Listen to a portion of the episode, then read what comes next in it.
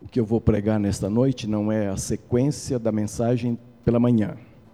O assunto não é a fé que tratei pela manhã. Mas o, o conteúdo tem muito a ver com o momento que nós estamos vivendo desde amanhã até agora e, e que devemos continuar. E está afirmado numa palavra do apóstolo Paulo que foi dita e escrita para os filipenses. Está no capítulo 3 da carta de Filipenses, de Paulo aos Filipenses, versos 13, 14, 15 e 16. Nesse texto, Paulo diz assim: Irmãos, eu não julgo que o haja alcançado, mas uma coisa faço e é que, esquecendo-me das coisas que para trás ficam, e avançando para as que estão diante de mim, prossigo para o alvo, pelo prêmio da soberana vocação de Deus em Cristo Jesus. Todos quantos somos perfeitos, tenhamos este mesmo sentimento. E se pensais de outra forma, também Deus vos revelará. Mas andemos segundo o que já alcançamos. O recado final de Paulo aqui é: gente, é daqui para frente. Se pode retroceder na vida cristã. Não se pode retroceder nas vitórias que Deus já consagrou ao seu povo. Não se pode voltar atrás em relação àquilo que ele já nos deu. E muitas e muitas vezes, por descuido nosso, deixamos escapar bênçãos que Deus já nos deu. Deixamos que elas escorreguem pelas nossas mãos, escorreguem pelos nossos pensamentos, caem no esquecimento e então ah, começamos como que da estaca zero outra vez. Paulo está dizendo: olha, você já andou um bocado, você já deu vários passos, você já caminhou, você já subiu alguns degraus na sua vida cristã, na busca da perfeição, não volte atrás.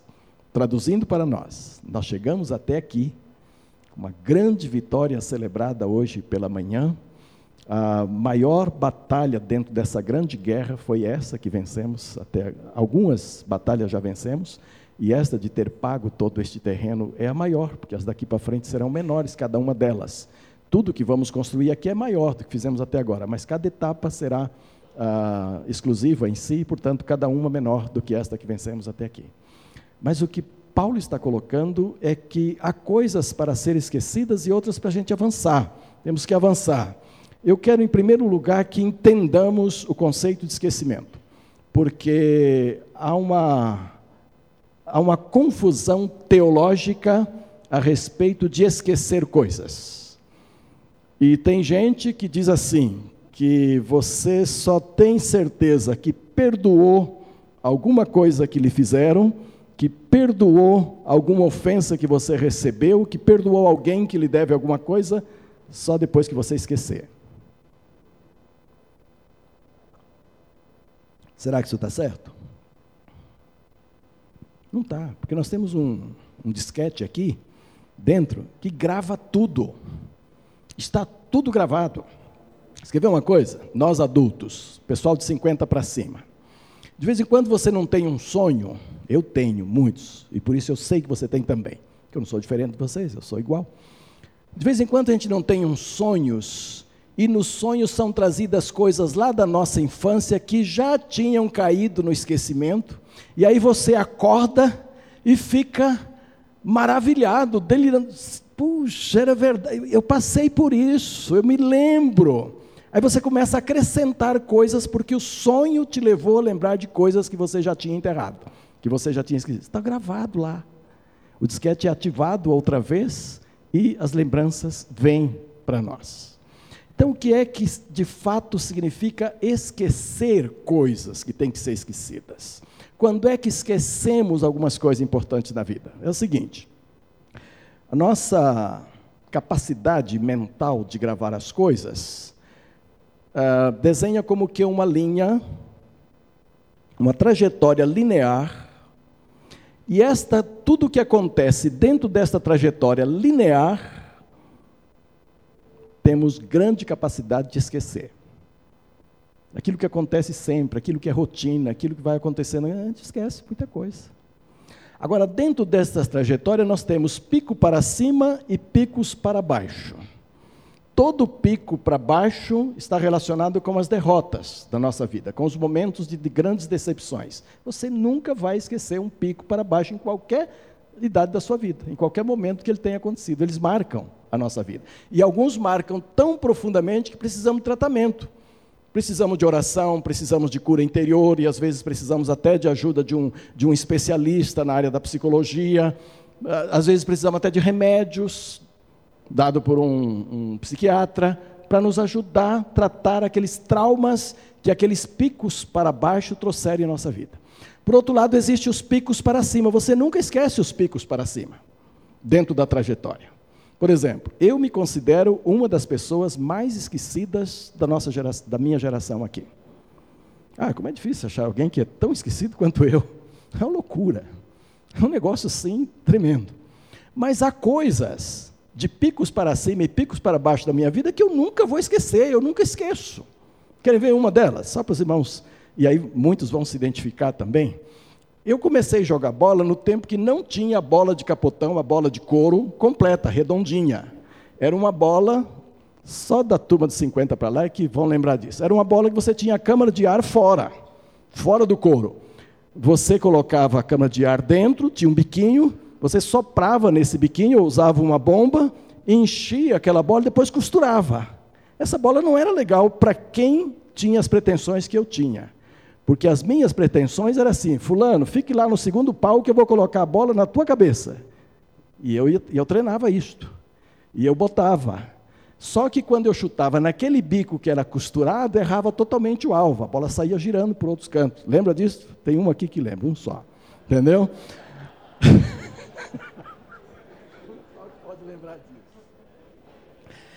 De repente surgiram as bolas em que a câmara de ar está totalmente embutida dentro e ela é enchida e fica redondinha, não tem mais que enfiar uma câmara de ar lá dentro. Ah, aquilo foi um negócio quando surgiu. Só que a gente lá do sítio não tinha dinheiro para adquirir uma bola desta. Então o meu time de futebol fazia as vaquinhas e conseguia comprar uma bola.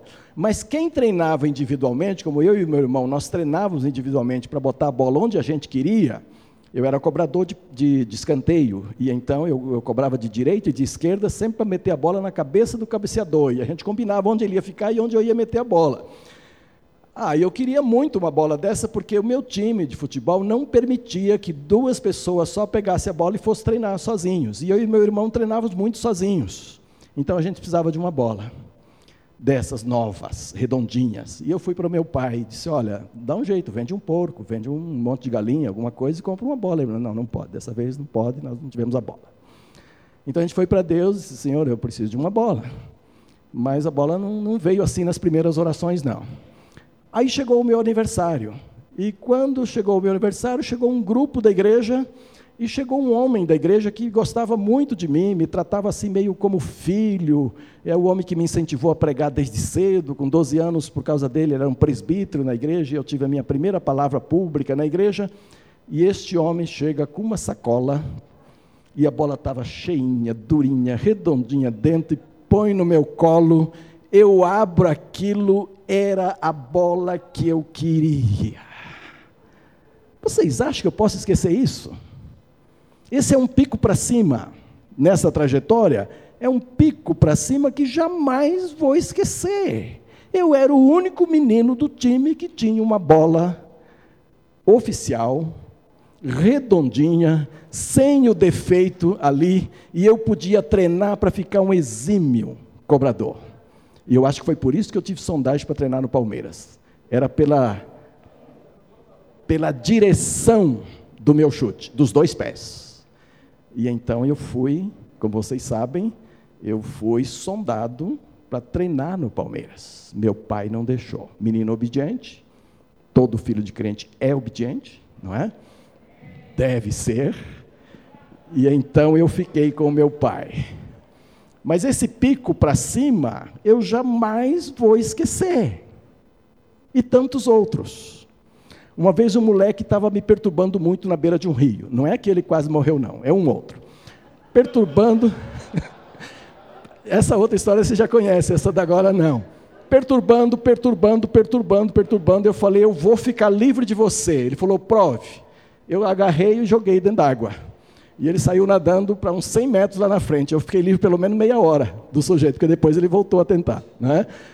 Essas coisas são picos para cima, picos em que você é vitorioso. Você não esquece nunca. Mas os picos para baixo também não. Os picos que vão para baixo também não. Quando entrei na faculdade teológica em São Paulo, eu já era pastor. Eu tinha feito um curso médio de teologia e fui para lá, prestei vestibular e eu queria muito fazer o, o, o bacharel e fazer algumas especializações também naquela faculdade que me permitia fazer, e enquanto o curso que eu tinha feito era de um instituto bíblico. Não desmerecendo, porque nós temos até hoje alguns pastores que só fizeram o Instituto Bíblico, que eu fiz, Instituto Bíblico em Bauru, e são grandes pastores, mas eu queria muito, sendo novo ainda, fazer o meu bacharel, fazer alguma especialização, e daí eu fui para São Paulo. E entrei junto com todos os calouros. Só que eu era pastor, e na minha classe de 41 alunos, eu era o único pastor. E tinha lá um professor, que eu não sei se estava meio ciumento, qual era o problema dele, mas ele me surpreendeu numa das provas. Gente, eu tirei 9,5 numa prova com ele. Uma prova difícil. É boa ou é ruim nota? 9,5. É boa, é quase excelente. Mas o homem acabou comigo diante da classe. Ele foi falando as notas de todo mundo, tinha gente lá que tinha tirado cinco, tinha gente com nota vermelha e tal e tal.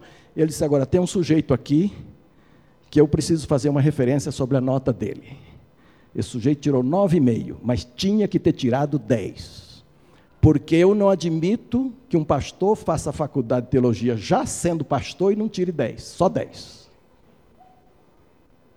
Esse foi um pico para baixo. Eu nunca mais esqueci. Eu nunca mais esqueci. Eu fui falar com ele depois, mas não teve jeito. Ele disse: Não, eu não admito. Um pastor aqui dentro só vale para mim se tirar 10. Claro que você vai passar, com essa nota você vai passar, mas não está bom, tem que tirar 10. Eu fui, eu não dormi aquela noite, eu fui para casa arrasado, mas totalmente arrasado. E comecei a orar por aquele homem. Mas a minha carne ainda foi mais forte que as orações. Num dado momento, a minha carne falou assim: prova para ele que você vai tirar 10 o tempo todo com ele, mesmo que seja só com ele. Eu falei, opa, isso pode não ser de Deus, mas é bom, não é? Porque ele vai ter que aprender isso. E então eu propus no meu coração que aquele professor, só ele, os demais não, mas aquele professor teria que me dar 10 até a minha formatura em todas as provas que eu fosse fazer com ele. E querem saber o que aconteceu? Eu sou duro de carne também quando eu quero ele teve que me dar 10 em todas as outras provas até o quarto ano. Não tirei nenhuma nota menor com ele durante os quatro anos e tive aula com ele todos os anos, os quatro anos. Ele dava várias matérias e tudo isso, é um grande professor. E quando eu recebi o canudo, ele veio para mim depois lá fora e disse: Olha, há tempo que eu precisava te pedir perdão. Há tempo, tempo, tempo. Meu coração está preocupado o tempo todo para lhe pedir perdão. Mas como você nunca mais tirou menos de 10, eu deixei o perdão para hoje, para o dia da sua formatura. Hoje eu quero lhe pedir perdão. Eu sei que eu fui errado com você. falei, mas foi uma benção, rapaz. Você vê que eu agora só tirei notas boas. Então vamos dar graças a Deus pelo que você fez. Está ótimo, está tudo bem. Naquele dia foi que eu perdoei este homem. De fato. Que o resto era pirraça mesmo. É quando você estuda para dizer para o cara que você é capaz de fazer. Eu levei ele assim, os quatro anos todos. Ficou muito meu amigo depois. E então a gente perdoou. Agora eu esqueço disso? Não esqueço nunca mais. Foi um pico para baixo muito forte. Então comece a pensar na sua vida quais os picos para cima, quais os picos para baixo. Você vai ver que tem coisa lá da primeira infância e coisa até de ontem que você nunca vai esquecer. Olha, quando Paulo diz assim, esquecendo-me das coisas que atrás ficam, eu prossigo para frente, eu pergunto: será que ele esqueceu que um dia ele caiu do cavalo e ficou cego? E o Senhor disse para ele: Saulo, Saulo, por que me persegues? Será que ele esqueceu isto? Nunca mais ele esqueceu. Aliás, ele contou várias vezes o seu testemunho. Então, amados, esse nosso disquete aqui grava tudo, e até aquelas coisas que nós já esquecemos de fato estão gravadas. Basta uma conversa, basta um sonho, basta alguma coisa que ressuscita, que puxa lá de dentro, e é isso que os psicólogos fazem, especialmente os psicanalistas, nos seus consultórios, vão arrancando, vão arrancando, vão trazendo à luz, e então essas coisas são tratadas, na medida que elas são trazidas à, à luz. Então, por favor, alguém já lhe ofendeu? Você já declarou perdão? para essa pessoa, já disse para ela que você a perdoa, mas você se lembra disto e você tem problemas porque se lembra disto, não tenha mais. Se você já perdoou, já colocou diante de Deus, Deus já perdoou. Agora, por favor, você não vai esquecer, você vai lembrar isso a vida toda. Você vai lembrar sempre. O que você não pode permitir é que uma lembrança já perdoada venha e fira o seu coração de novo. Aí é do inimigo. Aí é o inimigo trazendo novas acusações sobre coisas velhas, já perdoadas por Deus, já tratadas por Deus, e que na expressão bíblica do apóstolo, simbólica naturalmente, Deus já esqueceu. E alguém diz, a Bíblia fala que Deus coloca no fundo do mar, e vocês sabem que o mar tem profundidades imensas, e então, um dia, dois crentes andando pelo mar, querendo pescar e tal, ah, foram informados pela aquela maquininha que informa que estavam num lugar muito fundo. Aí o outro falou: Olha, deve ser aqui que Deus enterrou os seus pecados, porque o outro era terrível. Né? Um estava falando para o outro e conhecia a vida dele. Então disse: Deve ser aqui que Deus enterrou os seus pecados, porque aqui é o lugar mais fundo dessa área do mar que nós estamos andando. O outro olhou assim, é, e ele esqueceu de colocar a placa: é proibido pescar entendeu? Porque às vezes pescando a gente não pega peixe, a gente pega alguma coisa que foi jogada lá embaixo. E os pecados, quando enterrados, jamais são pescados por Deus. Mas Deus não esquece também no sentido de nunca mais se lembrar. É que para Deus não causa mais dor, não causa mais qualquer efeito, não causa qualquer atrocidade, pecados que Ele já perdoou. É nesse sentido. Então a gente tem que. Ah, perdoar coisas, ofensas, e esquecê-las no sentido de que a lembrança não me machuca mais. Isto não é muito fácil, não é um exercício muito fácil, mas é importante nós esquecermos nesse sentido, de que a lembrança de coisas ruins, de ofensas de alguém, não nos alcança mais.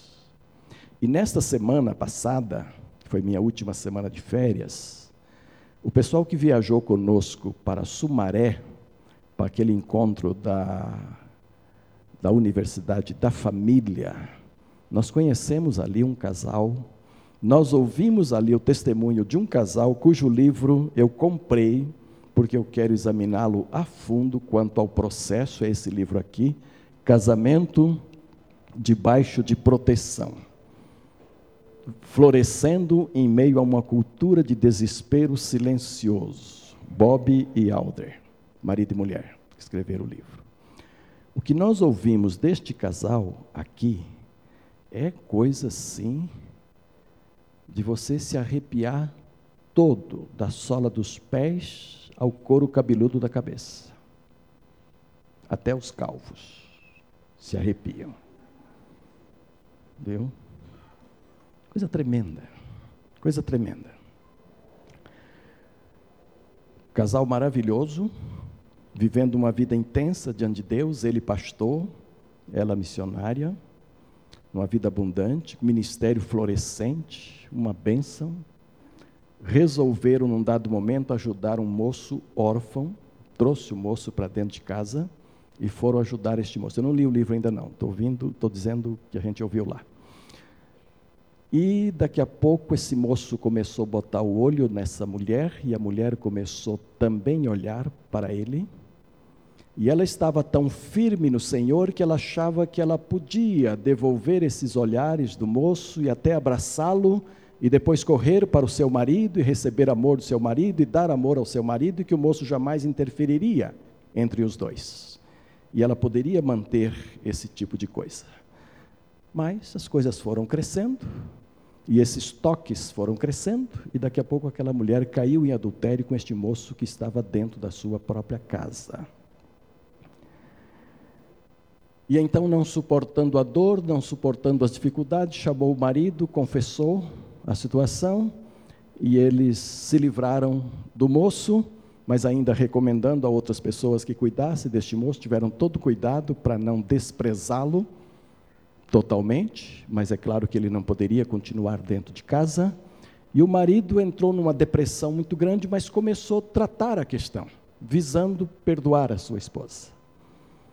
Quando de repente ele é atacado de um sentimento, já com dois filhos maiores em casa, de um sentimento: será que ela poderá estar grávida?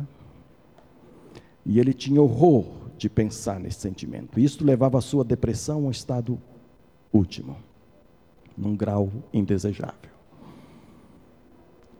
Consultou o seu pastor a respeito e o pastor disse: Se ela estiver, Deus dará graça a você. Mas vamos aguardar. E daqui uns dias fizeram o exame e a moça estava grávida daquele rapaz. Vocês já pensaram? Com dois filhos, crescendo dentro de casa, e ela agora tinha uma gravidez que não era do marido, que era fruto de um adultério. E ele então foi para o pastor, ele era pastor também, mas foi para o pastor que o criou, o pastor que o ordenou, o pastor que ele considerava seu pastor. E esse casal começou a ser tratado por Deus e por aquele pastor, tratado, tratado, tratado. E eles começaram a trabalhar o perdão, trabalhar o perdão de tal forma que quando essa criança chegou, a criança foi recebida no lar, recebeu o nome do pai, Bob, e o sobrenome completo, e tornou-se filha, filho, é um, é um menino, e tornou-se filho de fato do pai. E eu pensava, sentado lá, ouvindo essa história tremenda, eu pensava que os filhos do casal não estavam no auditório talvez estivesse no hotel ou nos Estados Unidos. Eu, o casal é dos Estados Unidos. E eu não sabia onde estavam os filhos. E num dado momento do compartilhar da matéria, e eu já, sabia, eu já conhecia um filho dele que estava fotografando, mas eu não sabia sobre o pequeno. Eu achava que o pequeno não estaria lá e o outro também. E de repente, quando eles fecham a história contando para nós isto, ele dizia: Agora vamos receber com muita alegria o nosso Bob um menininho pequeno ainda, novinho. Totalmente diferente dos outros dois. Os outros dois são loiríssimos, claríssimos, e esse é mais moreninho. E quem levou esse menino lá para a plataforma foi o irmão, que estava fotografando, agarradinho nas, nas mãos do menino, levou lá e colocou junto como casal. O que é que nós percebemos, nós que ouvimos, nós que participamos? É que jamais aquele casal vai esquecer de um só dia desta experiência. Eles sabem contar, e é, é, provável que o livro diz isto, eles sabem contar cada dia o que acontecia na vida deles. Cada momento que acontecia, cada coisa que acontecia, cada reação que acontecia. Eles sabem contar tudo com muito detalhe, não esqueceram nada. Mas sabe, eles se perdoaram completamente completamente, porque eles podem contar isto para nós olhando nos olhos um do outro, contando uma história terrível para nós crentes, para nossa cultura também, e eles estão 100% perdoados. E estão realizando um ministério de reconciliação de casais imenso. Uma bênção muito grande. Sabe o que aconteceu?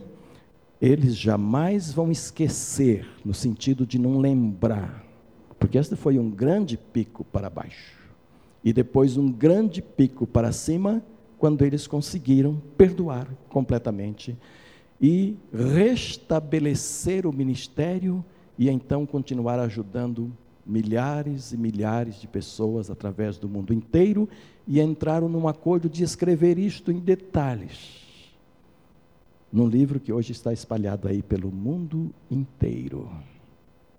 Então, sabe, há coisas que nós nunca vamos esquecer, mas é preciso que elas não nos atinjam mais na nossa relação com Deus. Então, o que Paulo, o, o meu, o meu primeiro entendimento a respeito do esquecendo-me das coisas que para trás ficam, é que todas aquelas coisas que impedem o nosso bom relacionamento com o Senhor precisam ser tratadas de tal maneira que, ao virem para nossa lembrança, elas não mais interfiram na nossa relação com Deus e na nossa relação com as pessoas, porque essas duas relações são sagradas. Nós precisamos estar bem verticalmente e nós precisamos estar bem horizontalmente com as pessoas. Não é isso que Jesus disse que constituía o grande mandamento? Amar a Deus sobre todas as coisas e ao próximo como a si mesmo. Mas eu quero tratar de um outro lado dessa questão de esquecer.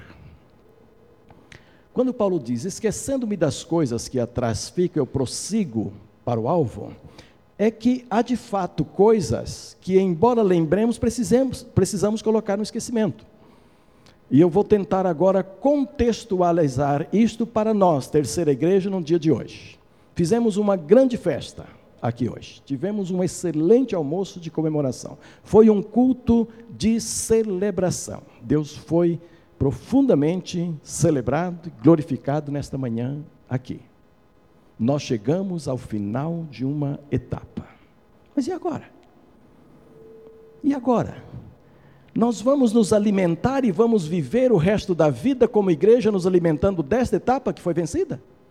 Nós vamos contar apenas essa história para as nossas crianças, para aqueles que vão crescer entre nós, para os nossos netos, para aqueles que vão herdar de nós, esta geração que está aqui hoje, a, as coisas do Senhor que nós vamos passar para eles, eles vão ouvir sempre que nós chegamos a esta grande vitória e paramos aqui? Não, irmãos. É aí que Paulo diz: Esqueçam. Claro que não vamos esquecer. Há pessoas aqui que não vão esquecer nunca aquele dia que você não sabia de onde tirar a oferta para trazer a sua contribuição mensal para esta nova sede e você colocou um desafio diante de Deus e Deus arranjou o dinheiro. Não tem isso aqui? Eu ouvi tantas dessas experiências. Há pessoas aqui que pediram sinais de Deus para que elas pudessem entrar na obra, aceitarem. E Deus deu o sinal. Vamos esquecer? Jamais vamos esquecer. Mas o que Deus não quer e o que Paulo recomenda aqui é que nós não paremos aqui, como se aqui fosse o nosso porto final. Não. Há tantas coisas para frente e que nós precisamos andar. Vou pensar de uma outra forma também.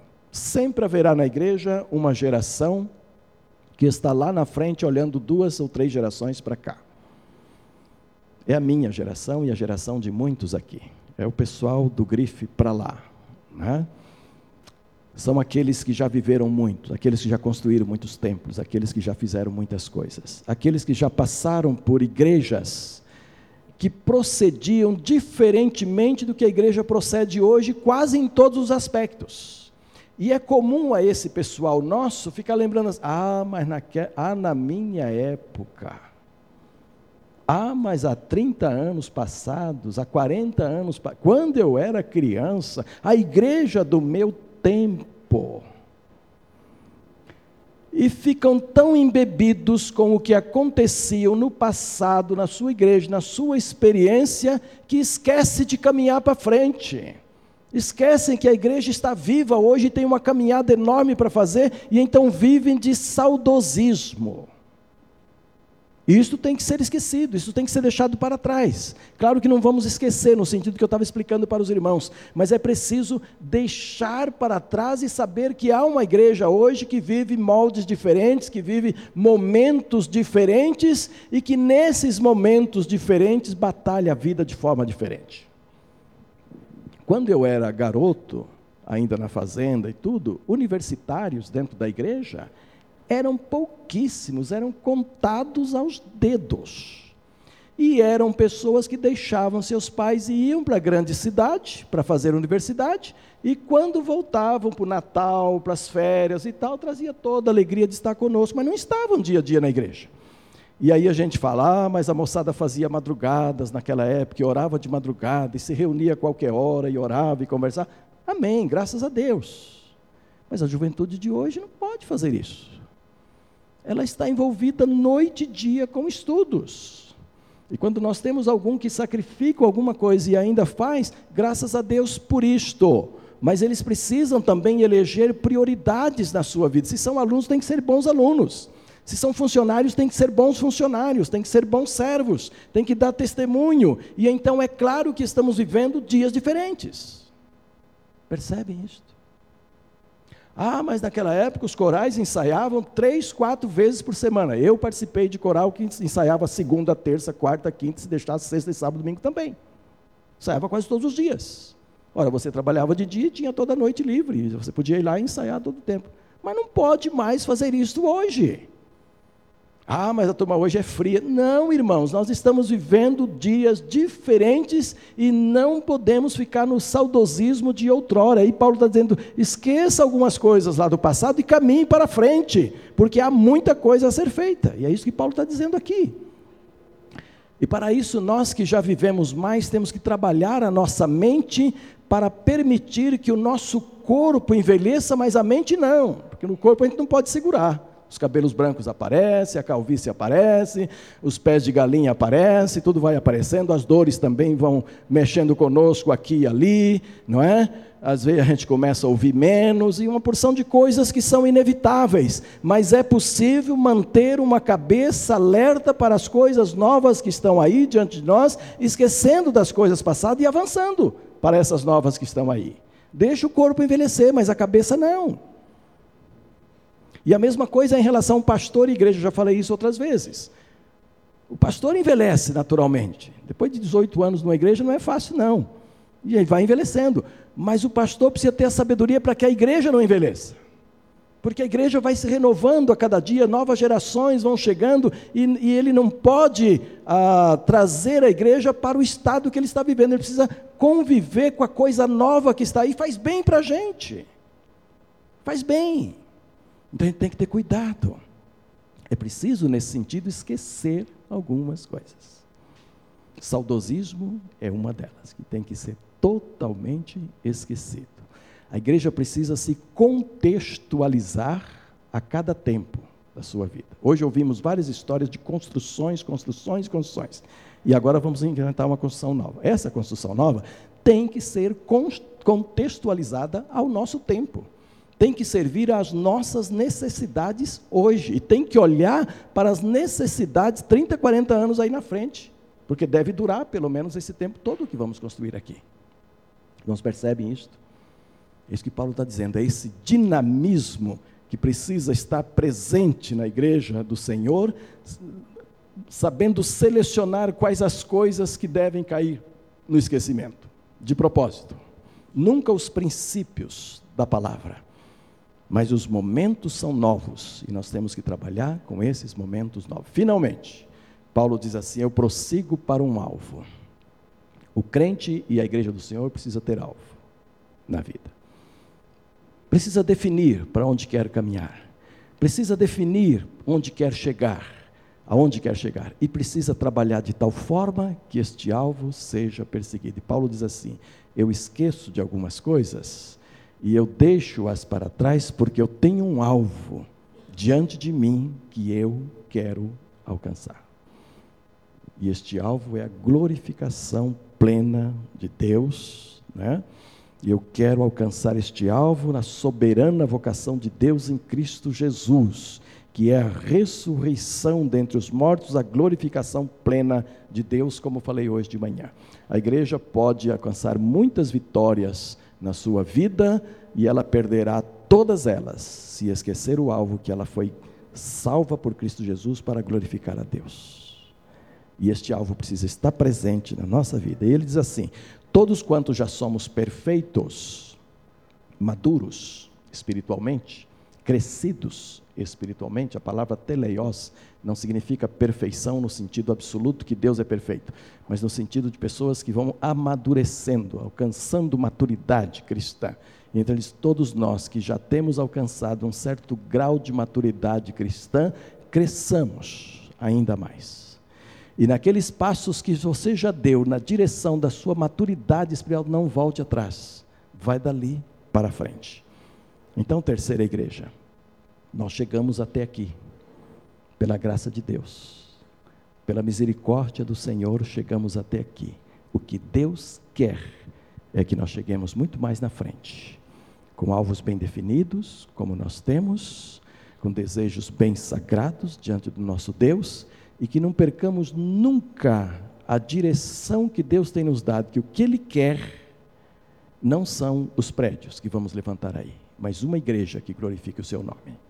Os prédios serão apenas acessórios para que nos ajudem na qualidade de vida que vamos dar aos nossos filhos e netos. Mas o que Deus quer é uma igreja que glorifique ao seu nome com ou sem os prédios que pretendemos construir. E isto ele quer para hoje, para agora. Não é só para nossos filhos e netos. É para esta geração que está aqui agora, conseguindo essas bênçãos do Senhor, celebrando estas bênçãos do Senhor, Deus quer ver isto agora, na sua igreja, para que as gerações futuras possam viver nesta bênção. Então, este é um tempo de consagração, este é um tempo de humildade, este é um tempo de dependência absoluta do nosso Deus, este é um tempo de exame quais as coisas da minha vida cristã ou da minha igreja que devem ser esquecidas, naquele sentido de não nos perturbarem mais, de não fazer retroceder a nossa vida e caminharmos em frente. Isto é de Deus para você? Você pode orar a este respeito, pode colocar a sua vida diante do Senhor assim. Então, baixe a sua cabeça agora, meus amados, e eu quero desafiar a toda a igreja a esquecer tudo aquilo que tivermos que esquecer, nesse sentido que eu expus, e avançarmos para tantas outras coisas que Deus tem colocado diante de nós. Que nada nem ninguém nos atrapalhe nisto. Que tão somente a honra do Senhor seja buscada em tudo aquilo que nós estivermos aqui fazendo. Pai querido, Pai de amor, eu quero colocar a terceira igreja batista do plano piloto agora diante do Senhor neste dia festivo, neste dia histórico, neste dia em que celebramos o teu nome, reconhecendo que todas as vitórias alcançadas vieram do Senhor, como no passado esta igreja fez também. Mas nós reconhecemos, ó Deus, que tu desejas muito mais de nós, que tu queres muito mais de nós. Então ajuda-nos a trabalhar a nossa mente, a nossa cabeça para que saibamos selecionar quais as coisas em nossas vidas que devem ser colocadas para trás, mesmo que não as esqueçamos por estar escritas num disquete da nossa memória, mas que elas não nos influenciem negativamente. Que toda lembrança do passado seja positiva para nos servir de impulsos para que caminhemos à frente, honrando e glorificando o teu santo e bendito nome. Pois assim oramos em nome de Jesus. Amém.